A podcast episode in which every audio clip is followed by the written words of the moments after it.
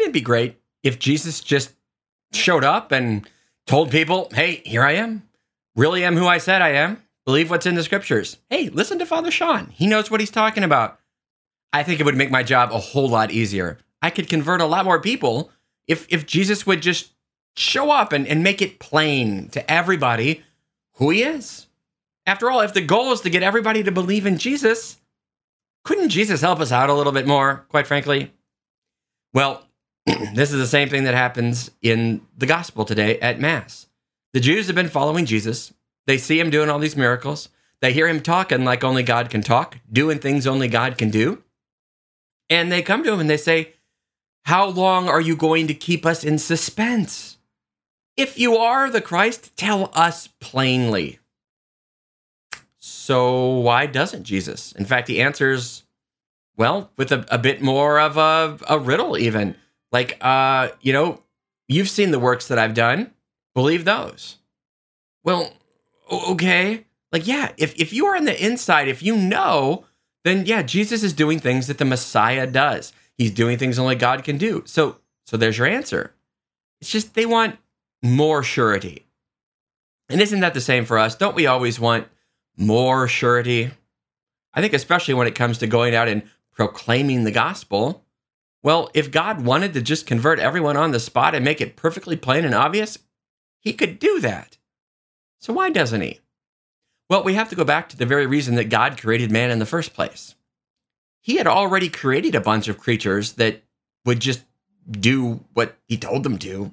I mean, all the animals, even the, the trees and the plants and the, the earth itself, it all does exactly what God told it to do. He created them with laws and they, they follow them.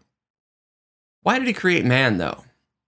Well, he created us to be able to love. God, who had everything, what do you get the God who has everything? Well, you get him love because the God who is love wants to share love and wants to be loved. And we can't love God if we're not free. Now you might think, well, I, have got free will. Just give me some more evidence. Give me some some more uh, convincing. Here's the thing, though.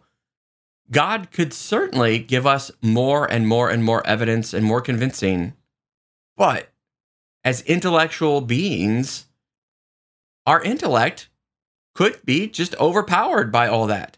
I mean, if we see the the answer to a problem, two plus two equals four, I'm not free to reject it, contrary to what people might do today. It's just true. If we are not free to choose God, then we can't love God. So God will never impress so firmly upon our will in a way that we couldn't be open to choose. That means faith faith is a way of knowing, but it's also a choice. Given all the evidence, given everything we know about the scriptures, given everything we know about the brothers and sisters in the faith that went before us and preached the good news, given all that, is it convincing? Yeah. Completely convincing? No. If it were completely and undeniably convincing, there would be no faith and no love. So today, look for the little ways that God will give you everything you need. He'll give you enough. And if he sends you to somebody else to preach the gospel, well, he'll give them enough too. You're not going to win him over with your argument. You're not going to convince him. I've used the same argument, two different people. One person, oh my gosh, it's all true. I got to be Christian. Another one, I'm an atheist. Faith is always a mystery because, well, love is a bit mysterious. You can't figure it all out. Today, God will invite you to love Him. You want unconvincing, uh, uncompromising evidence? Well, heaven. Then you'll be face to face with God. There'll be no denying God then.